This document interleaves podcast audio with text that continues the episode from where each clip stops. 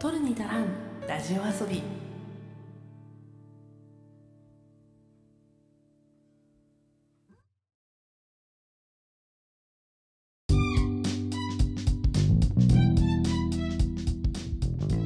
日本の片隅から中毒気味なエンタメ愛を叫ぶ番組「取るに足らんラジオ遊び」通称「トルタラジオ」へようこそ。いつでもポップとサブのカルチャーの合間を歌い立っているパーソナリティの花田花です今日は2023年5月5日金曜日。連休真っ只中という人も多いのではないでしょうか。今日子供の日ですね。今週ちょっとねトルタラジオ配信できるか危うかったんですよ。連休になると収録時間の確保が難しくなっちゃうんですよね正直なところね。まあやるんですけど。というわけで、まあ、今週も穴を開けることなくトルタラジオスタートです。今年のゴールデンウィークは最長で9連休まで行けるということだったみたいで、まあ、5月1日2日は平日だったんですけどそこの平日お休みを取ってで、まあ、土日全部休みを取ったとすると4月29日から5月7日までの間9連休がっつり休みを取れるような、まあ、感じのカレンダーの並びになっていたっていう感じですよね。で私はその、まあ、一般的なカレンダーのお休みではないので普段の休みが。なので、えっと、今回のゴールデンウィーク実際のところ私はえっ、と5連休取ってで2日間お仕事をしてまたその後2連休取ってからいつも通りの平日のお仕事になるみたいな感じの予定になっていますなのでねちょっとこう子供たちと休みがずれていたりとかはまあしたんですけど、まあ、がっつり5日間休みを取れたということでまあいろいろ遊んできました。まあ、並びが違うだけで、あの通常の、えっと、カレンダー通りお休みをしている人たちも、えっと、2級違う2級2金5級かな？言ってて意味わかんなくなった。2930がお休みで12平日でその後3から7までお休みっていう人が結構多いんじゃないかなと思います。なのでまあ私も並びが違うだけで一般的なお休みを取ったなっていう感じになると思います。まあそのお休みの間私が何をしてたかなんですけどまあ、地元のイベントに足を運んだりとか、あとね、あの、先日家族に誕生日プレゼントを買いに連れて行ってもらいました。あのね、去年もイルビゾンテの小銭入れを買ってもらったんですよね。あの赤いやつ買ってもらってすっごい気に入ってて、で、あの、1年経っても全然、現役でまだまだバリバリ使ってるんですけど、えっと、今年もね、イルビゾンテのものを買ってもらいました。あのね、紫のめっちゃ可愛いキーケースもらったんですよ。ちょっと、イルビゾンテ多分ご存知の方だったら、紫って思うかもしれないんですけど、薄紫みたいな感じの色で結構珍しいんじゃないかなと思います。イルビって、あの、普通の革の色だから、えっと、なんだ茶色っぽい感じの革の色とか黒とかあと定番であるのが赤とか緑とかが多いんですけどあの、ね、紫めちゃめちゃ珍しいと思うんですよ。イルビのあのカラーラインナップの中で。もうちょっと一目惚れしちゃって紫にピンクのステッチが入っているキーケースだったんですけどめっちゃ可愛くてねそれをちょっと買ってもらいました。大事に使いたいと思います。で他にもまあ図書館に入り浸っている日があったりであとはあの雨が降ったのでねお家にこもった日もあったんですけどそういう日はちょっと凝ったご飯を作ったりおやつ作りをしたりとかもしました。なんやかんや今年のゴールデンウィークも満喫しています。ああの映画も見に行ってきました。ちょっとその話は後でしようかなと思います。えー、という感じでですねゴールデンウィーク私もゆっくり休ませてもらっているところではあるんですがところで皆さんゴールデンウィーク。なんでゴールデンウィークっていうかこの名前の由来知ってますか？実はねこのゴールデンウィークっていうものエンタメに由来するもんなんですよね。まああの一応エンタメ系ポッドキャスト標榜している当番組トルタラジオですのでなんかまあそういうところ立ち位置的にもこの話今回はちょっとゴールデンウィークど真ん中ということでまあしておきたいなというところから今日はそんなゴールデンウィークの名前の由来にまつわる雑学をメインコーナーでお話をしていきたいと思います。というわけで今回は千編バンカルチャー会となります。ぜひ最後までお付き合いください。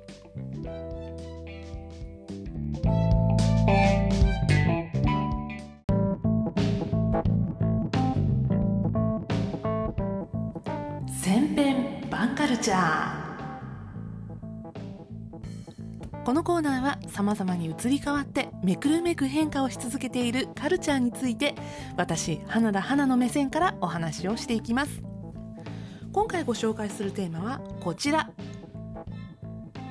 ゴールデンウィークはどうしてゴールデンウィークという名前がついたのか。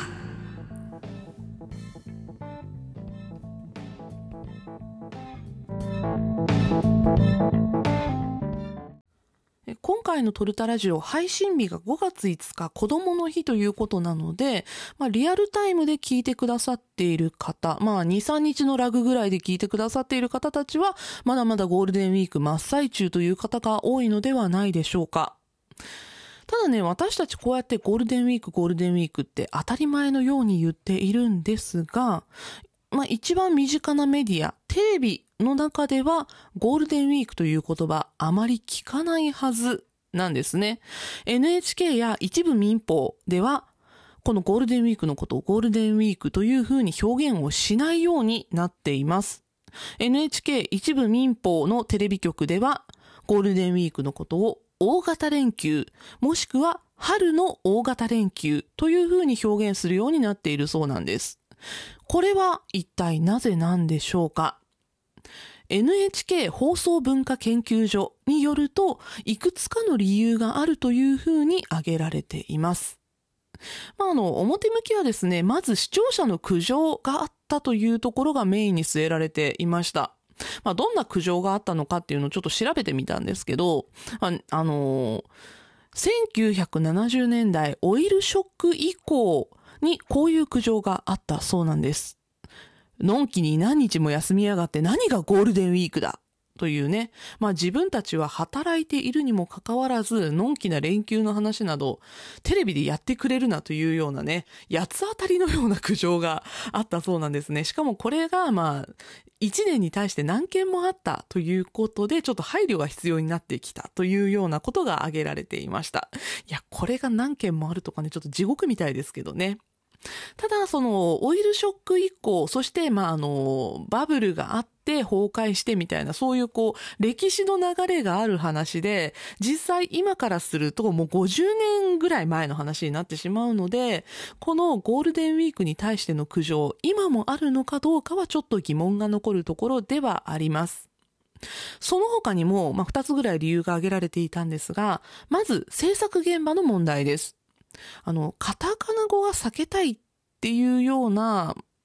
意見があるそうなんですね。まあ、あの、日本人なのでね、あの、カタカナ語だったりとか外来語だったりっていうのは間違いがあってはいけないので、あまり使いたくないみたいな感じの事情があったりだとか、あとは、ゴールデンウィーク、カタカナで書くとめちゃくちゃ長いですよね。最近あの、表記として、ゴールデンとウィークの、あ、頭文字、アルファベットにした時の頭文字を取って、G と W で GW って書いたりもするんですが、やっぱりこう、パッと見て伝わりやすいように書こうと思うとカタカナでゴールデンウィークって書くしかないんですよね。そういう風に書いた場合の名称が長すぎる問題。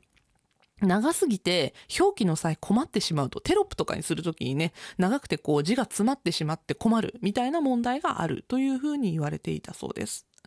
そしてもう一つが週休2日制が定着してきたことの問題があります。これはですね、私もえっと、高校生ぐらいの時かな、週休2日制が完全週休2日制になって、土曜日が全部お休みになっていったんですが、まあ、そうなってきたことによって、あの、今年みたいにね、10日近くの連休になるっていうのが5月の連休増えてきたんですよ。えっと、今年は、29日が土曜日でしかも祝日だったので、ちょっとイレギュラーにはなるんですけど、これがさ、例えば29日が、あ、29日じゃない、えっと、土曜日が普通の土曜日、だから、えっと、どういう風な感じだったらいいのかな。えっと、20、8日が土曜日とかだったら長くなるのかな ?28 日が土曜日で、で、29日、日曜日が祝日で、その次の日、1日が振り替休日になって、みたいな感じになるとめっちゃ長くなるんですよね、確か、休みが。まあそんな感じで休みを取ると本当に10日近くの連休になることっていうのもあり得るので、あの、ゴールデンウィークって言ってるね、あの、ウィークってあくまでも週っていう意味なので、1週間お休みになるというよりかは、もっと1週間よりも長いお休みになってくるということで、なんかこう、ゴールデンウィークっていうのもちょっと微妙じゃないかなっていう、こう、言葉の運用の問題っていうのも出てきたみたいな感じになってて、で、一応そのテレビ放送においてはゴールデンウィークという言葉を使わない、春の大型連休という言葉を使おうというふうになったというようなね、あの、ことが書かれていたんですが、もう一つ大きな理由があります。大きな理由があるというか、実際のところ、これが一番大きな理由ではあるのあ、理由ではあるのではないか。大きな理由なんじゃないかなと思うところなんですけれども、実際のところ、ゴールデンウィークという言葉、どうしてできたのか、これはもう言葉の由来の問題になってくるんですけど、実はゴールデンウィークという言葉、映画会社の宣伝用語として作られたという背景があるんです。なので、まあ、テレビ局なんかが報道などの場で使うには、そぐわない言葉になってしまう。まあ、あの、宣伝になってしまうんでね、あの、映画会社の宣伝になってしまう。みたいな感じになっちゃうので、まあ、いろいろとその報道の場なんかで使うには問題があるということからゴールデンウィークという言葉を各放送局では使わないようになっているみたいなところが一番大きいっぽい。ということが今回分かりました。なので、まあ、オープニングトークのラストの方で言った通り、エンタメ由来の言葉なんだよ、ゴールデンウィークってっていうのを、ここからちょっとお話をしていきたいと思います。ゴールデンウィークという言葉の由来、歴史を遡っていくと、昭和26年、1951年まで歴史は遡ります。この年5月に上映された映画、自由学校という名前の映画があるんですが、この作品がとっても異例の作品だったっていうのがゴールデンウィークという言葉ができた、まあ、きっかけになっているんですね。この映画自由学校、どういうところが異例の作品だったかというと、大英という映画配給会社と松竹という映画配給会社2社で作られた作品なんです。しかも2社が合同で作ったとかだったらまだ今でもあり得るのかなって思うんだけど違うんですよ。まあ、あの、大英っていうね、厳密に言えばちょっと違うんですけど、まあ今もある映画配給会社の角川って会社あるじゃないですか。あの角川の前身になってたみたいな、前身って言ってもちょっと違うんだけどな、大映が一回潰れてその映画配給部門を買い取った角川がそのまま角川映画を作ってみたいな、ちょっといろいろ歴史はあるんですけど、まあ、その、角川の一応まあ前身みたいな会社になっている、その大映っていうね、映画配給会社が一個あるんですよね。で、その会社が自由学校という作品を原作として映画を一本作りました。で、あの、松竹ってね、今もある映画配給会社ですけど、その松竹という会社が映画えっ、ー、と、その自由学校という作品を原作として映画を一本作りました。それは合作じゃないんですよ。バラバラで作ってるんですよ。なので、監督が違うし、で、えっと、出ている演者さんたちもみんな違うし、で、配給会社も違う。つまり、2本の自由学校という同じ原作を持った映画が、同時期に2本公開されたんですよね。しかも、同時期というのも、同じ週の風切りだったらしいんですよ。なので、まあ、共作、競い合って作ると書いて共作という形で、同じ週に同じ原作を持った内容もまあほぼ同じ作品っていうのが公開されたというね、異例の作品になったのがこの映画自由学校という作品なんですが、これまあ、その出自も異例中の異例なんですけど、その先もめちゃくちゃ異例で、2作とも超大ヒットしてるんですね、当時としては。で、まあ、どれぐらいヒットしたかっていうと、当時、みんなが映画を見に行くのは、お盆とお正月がメインだったそうなんです。まあ、あの、連休なんでね、そりゃそうなんだろうなって感じはするんですけど、みんなが休みであるはずのお盆、お正月以上の大ヒットを記録したのが、この5月に上映された映画、自由学校でした。つまり、5月の連休中、みんな映画を見に来るじゃないかっていうのが、まあ、映画会社の人たちの目に留まったわけなんですね。で、ここに目をつけたのが、当時、大英の社長だった永田正一氏でした。まあ、この時期映画は売れるっていう風にね、まあ、あの、映画業界、みんなが注目をしたわけなんですが、ここを踏んで、観客動員だったりとか、それとか映画館の活性化っていうのを目的に作ったのがゴールデンウィークという言葉でした。つまり、ゴールデンウィークに映画を見に行こうという形で宣伝用語として作られたのがゴールデンウィークだったんですね。だから私たちが今使っているように、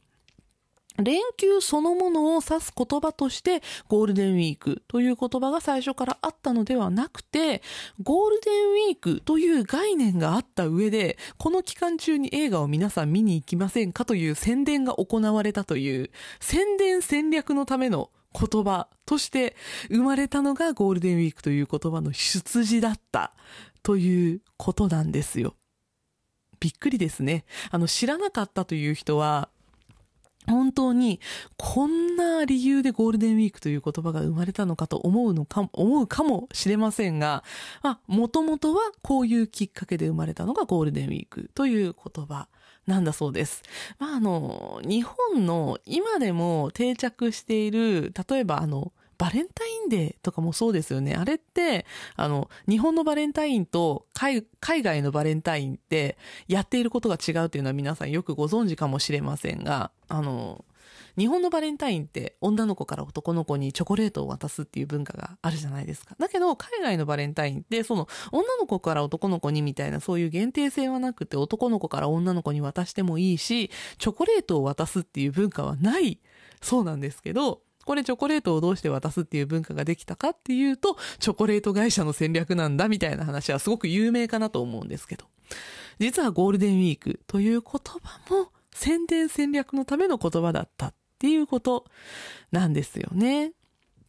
まあこの長田正一氏、すごく上手な言葉を作られたなって思うんですけど、長田正一氏といえば、まあ私にとっては一つの推し活のルーツになっているというか、まあルーツというか、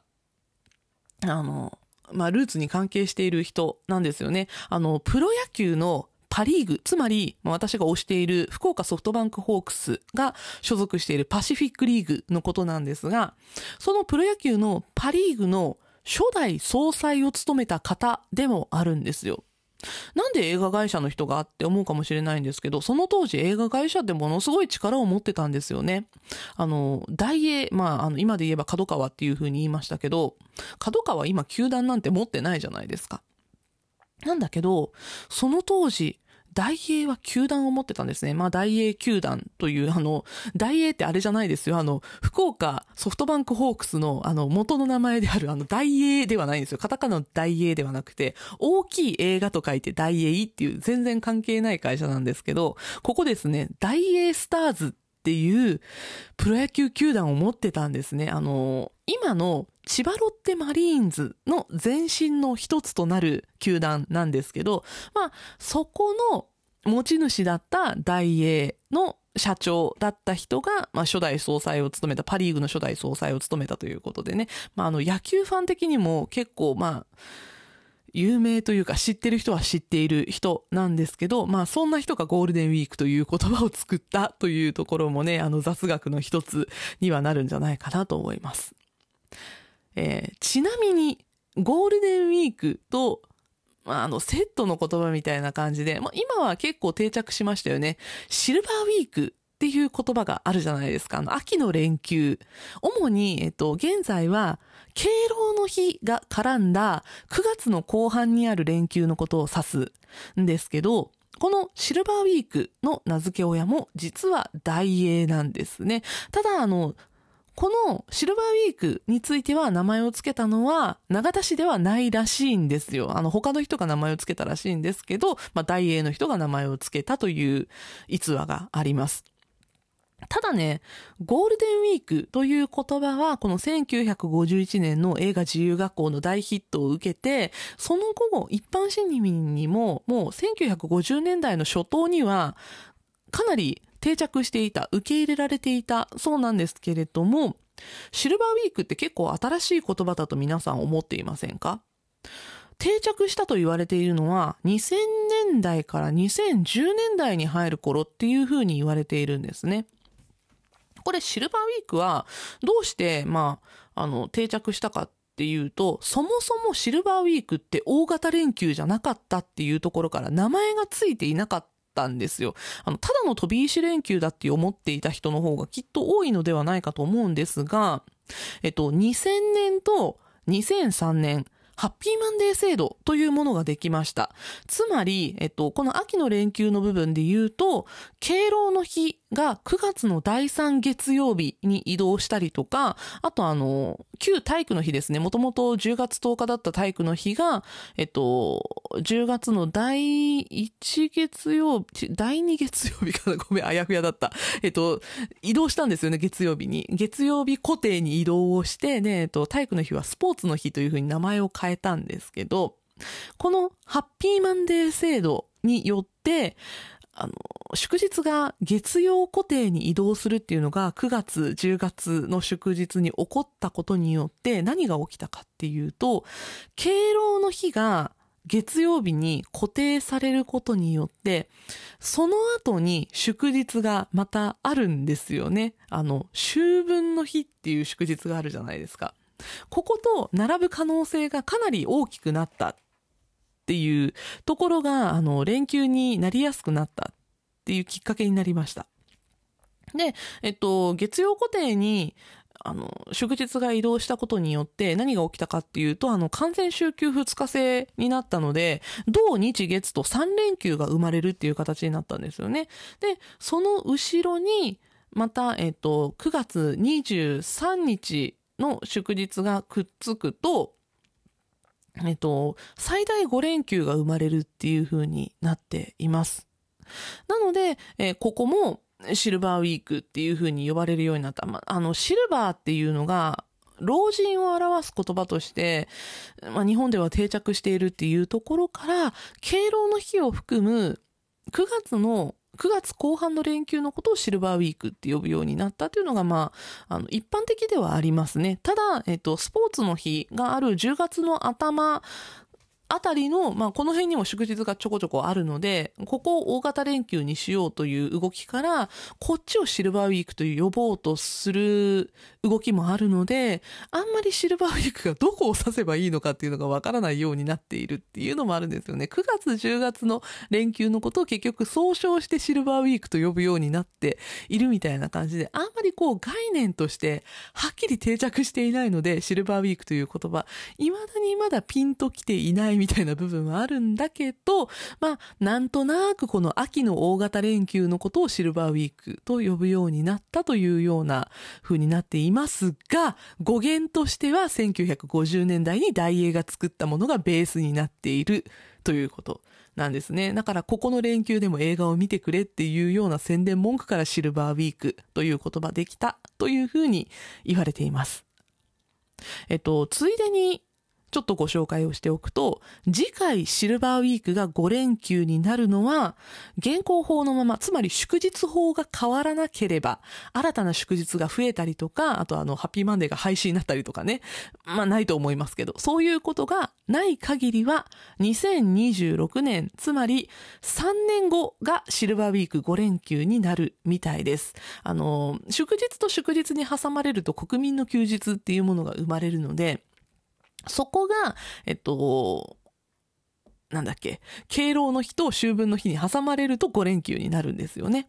なので、それがうまく生まれるのが次2026年なんだそうです。カレンダーの並び的に。で、今年2023年はどうなっているかというと、残念ながら9月23日秋分の日が土曜日の無駄消化なんですね。えっと、土曜日に9月23日がぶつかっているがために、あの、これもね、謎なんですけど、日曜日に祝日が重なると、振り替え休日という形で月曜日が休みになるんですけど、土曜日に祝日が重なってもそれは振り替え休日にならないんですよね。なので今年は残念ながら9月23日の祝日は無駄消化となってしまいます。なので、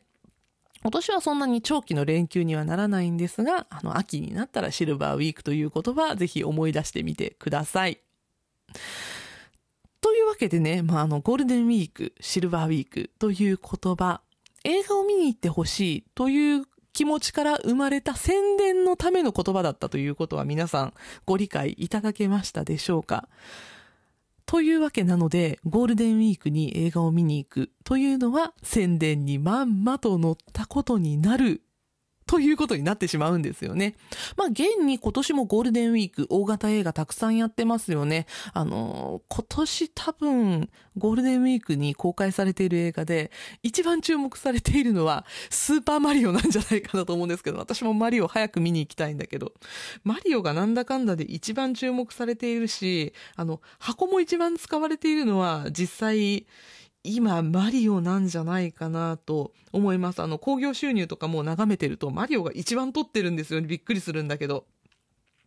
まあそんな感じでね、まああの、スーパーマリオが、まあ、一番今、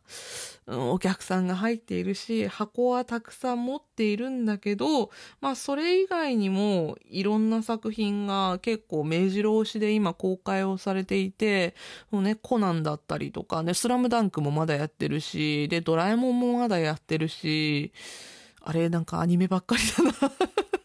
アニメばっかりだな。でも、あの、面白そうなのたくさんいろいろやってるんですよね。あの、セイントセイヤもあるしさ、あれまたアニメだ、アニメ原作のやつだな、みたいな。あの、先週お話をした東京リベンジャーズ2もまだまだやってますし。で、えっと、そうですね。あとは、東京 MER とか、あと、ビレッジすごい私今気になってるんですけど、ビレッジも面白そうだしね。あの、いろんな作品が今公開されているので、まあね、残りのゴールデンウィークのお休みの間、このゴールデンウィークという言葉に思いを馳せながら映画館に足を運んでみるのもいいかもしれません。まあ何を隠そう私もこのゴールデンウィーク期間中映画を見に行っているわけなんですが、えっ、ー、と、私はとりあえず東京リベンジャーズを3回目見てきました。もう3リベ目しちゃ、しちゃったんですよね。まだ、えっと、5月5日、だから今日からか、あの新しい入場者特典がまた配られるらしいので、どっかで手に入れたいなと思いつつ、今回ランダムみたいなので、えっと、4種類あるんだよね。どうしようって感じなんだけど まあこれを1枚ぐらいでも手に入れるために、とりあえず4リベ目、5リベ目しに行くかな、どっかでっていう感じもあるし、あとあの、東京 MER も見てきました。あの、もともとドラマシリーズすごい、ドラマシドラマシリーズというか、えっと、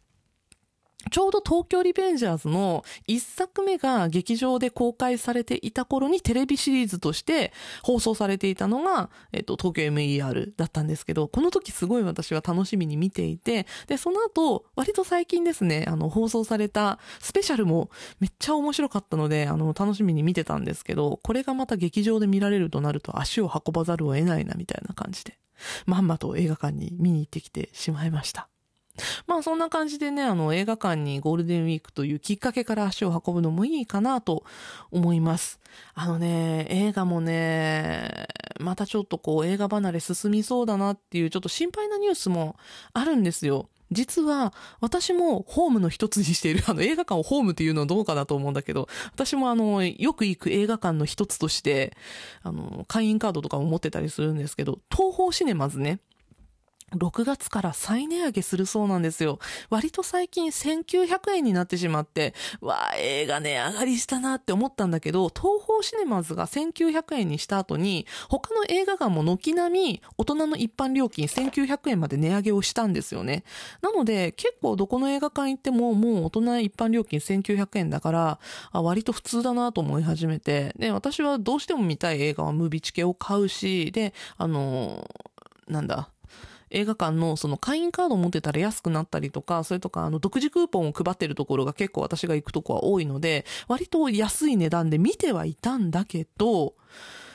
でもね、あの、今度、東宝シネマズ6月から2000円になるらしいんですよ、大人一般料金が。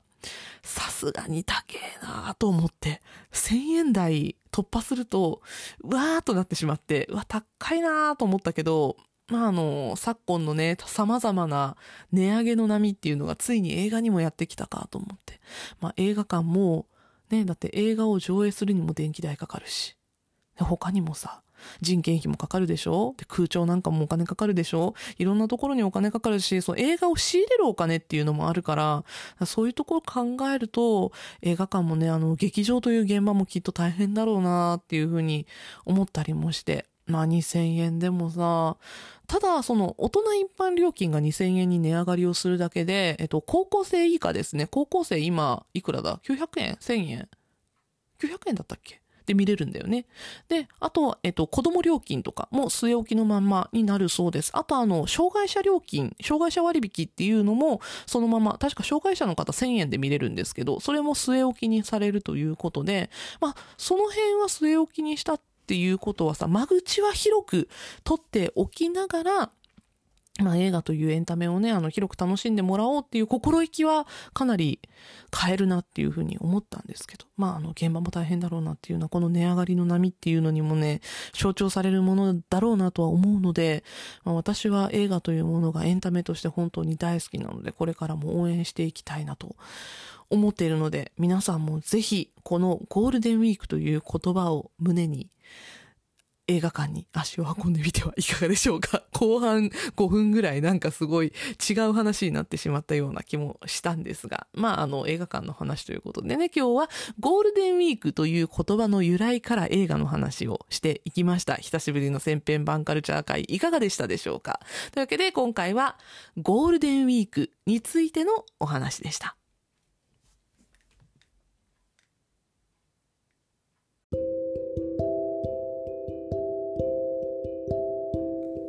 花田花の今週の一冊。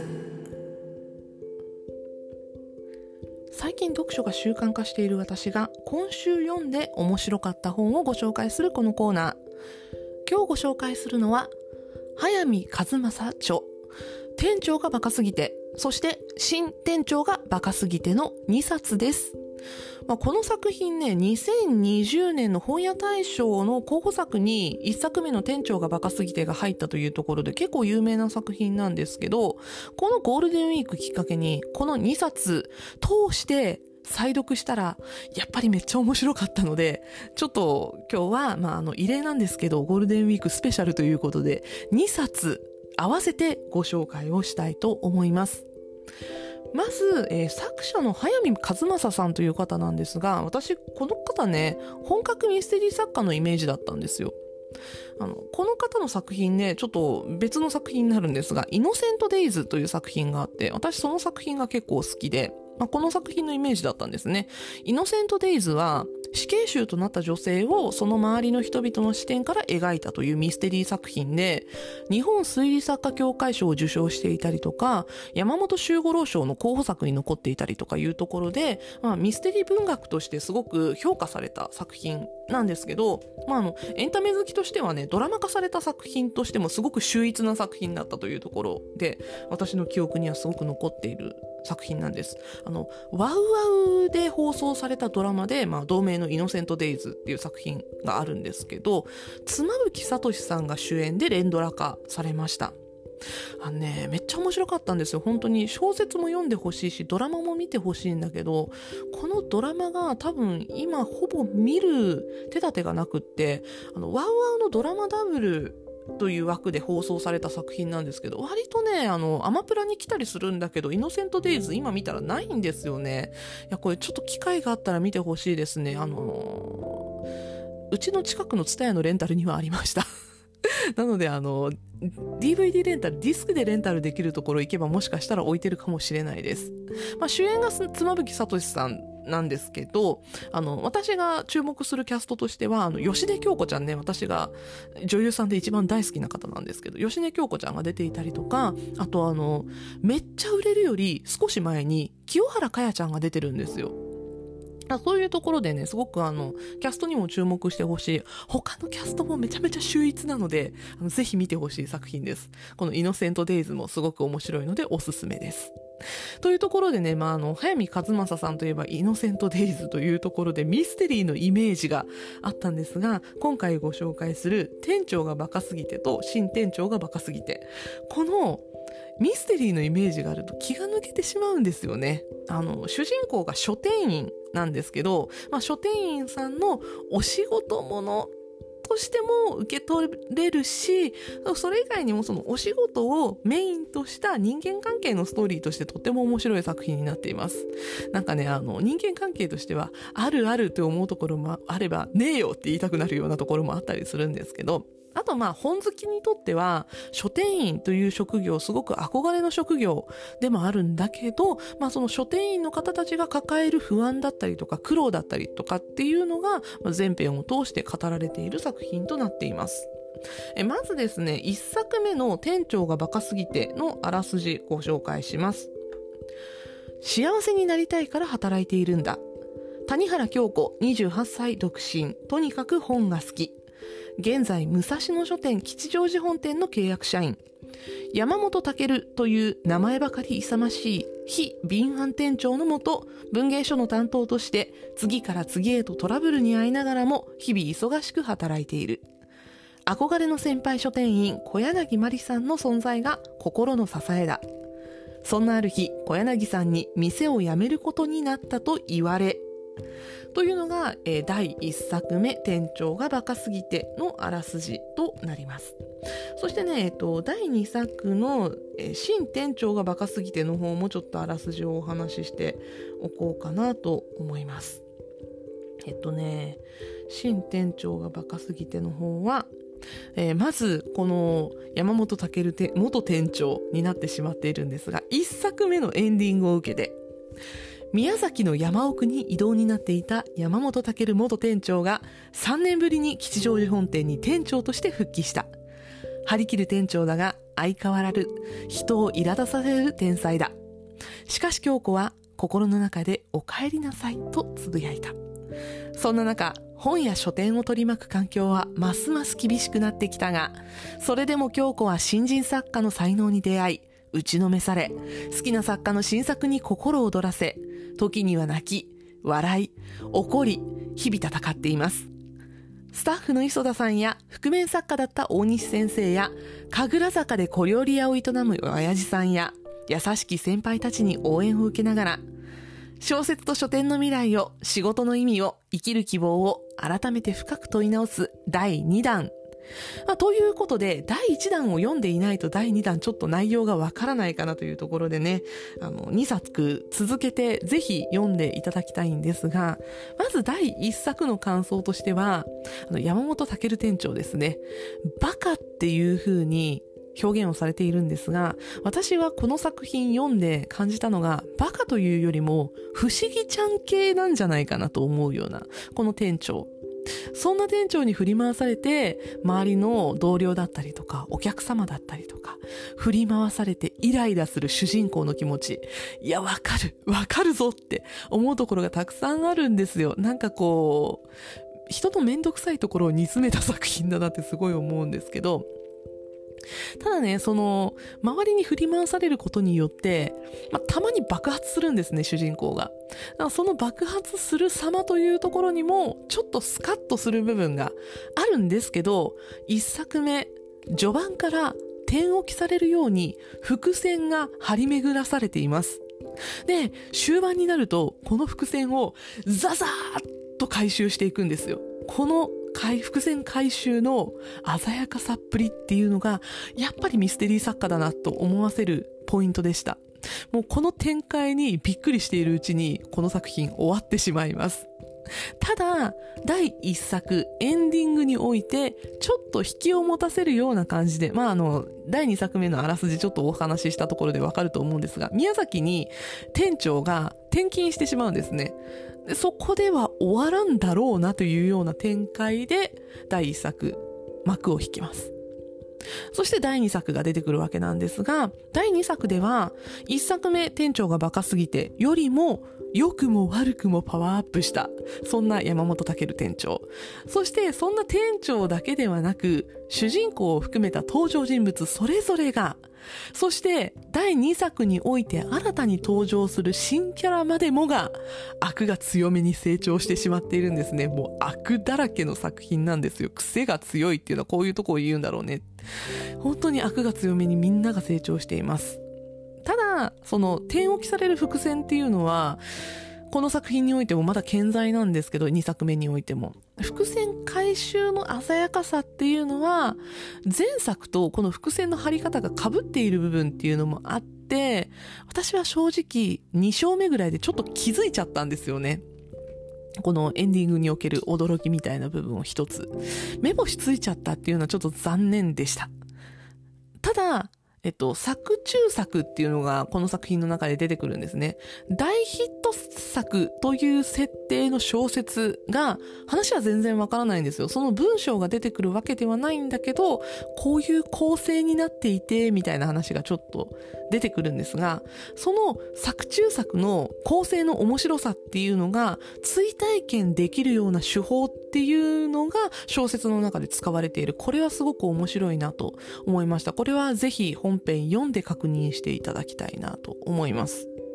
で、1作目2作目通して読んで、店長は本当にただのバカなのか、それとも、脳ある鷹は爪を隠す系の切れ者なのか。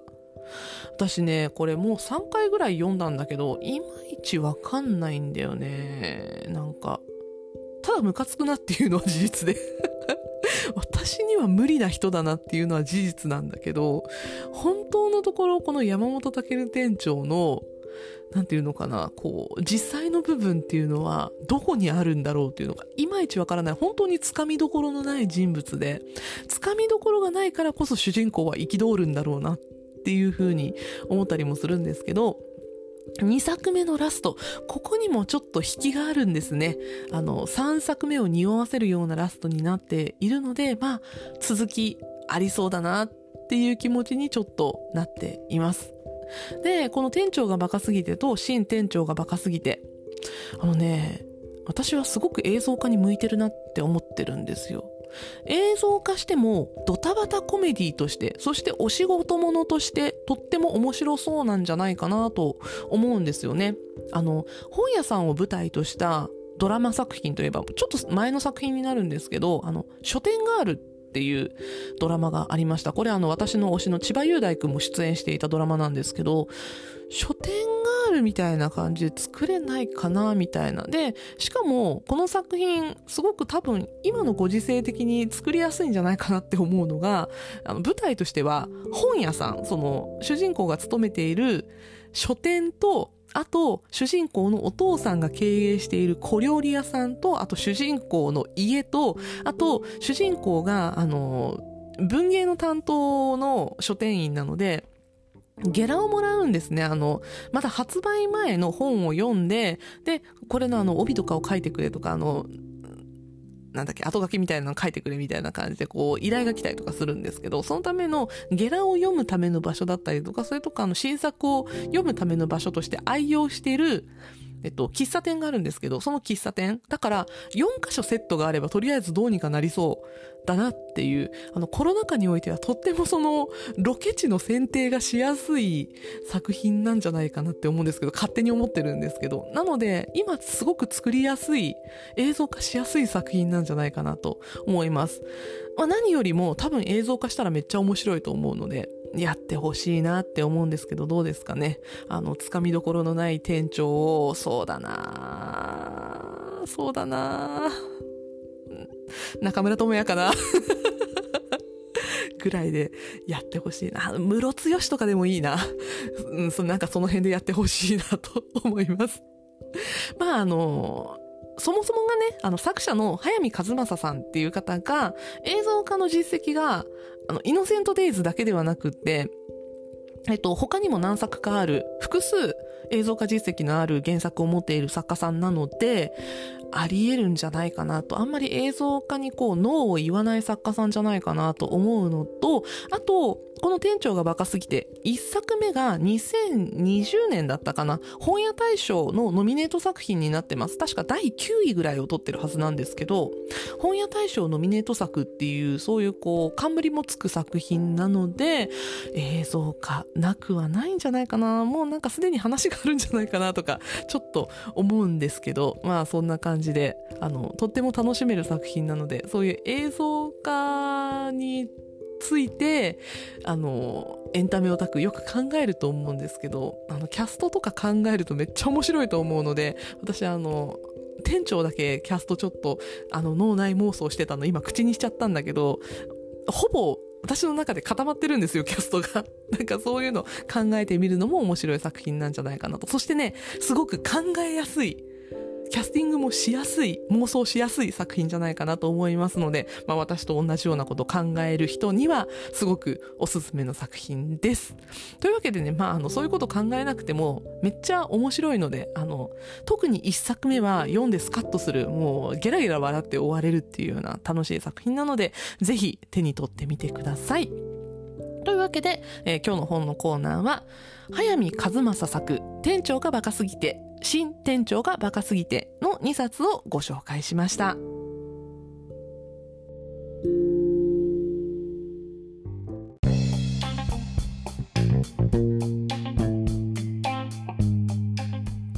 エンディングです。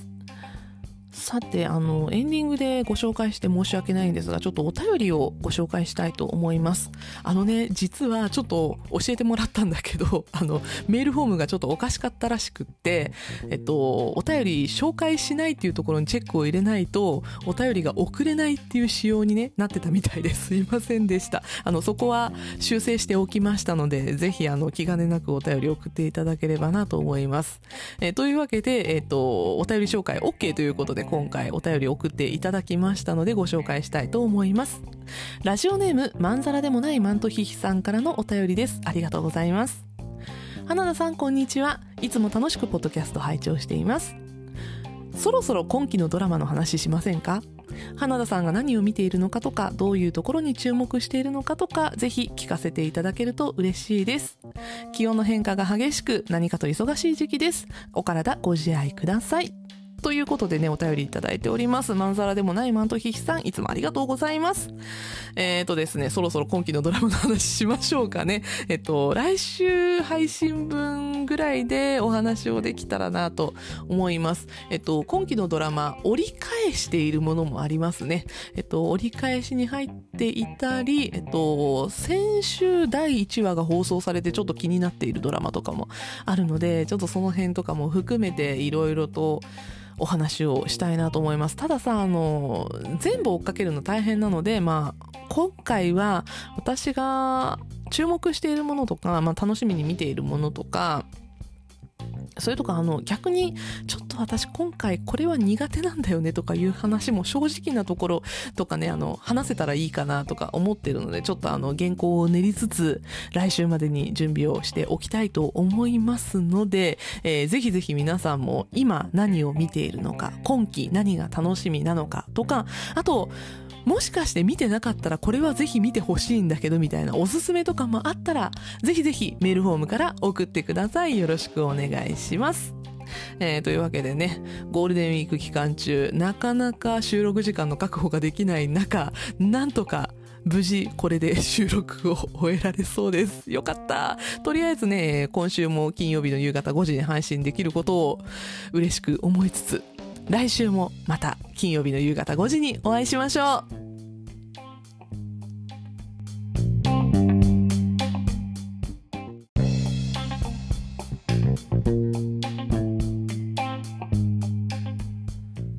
トルに足らんラジオ遊びは地方在住映像系エンタメカルチャー好きの Y 世代がはっと息を止めたよもやま話を好き勝手に一人語る番組です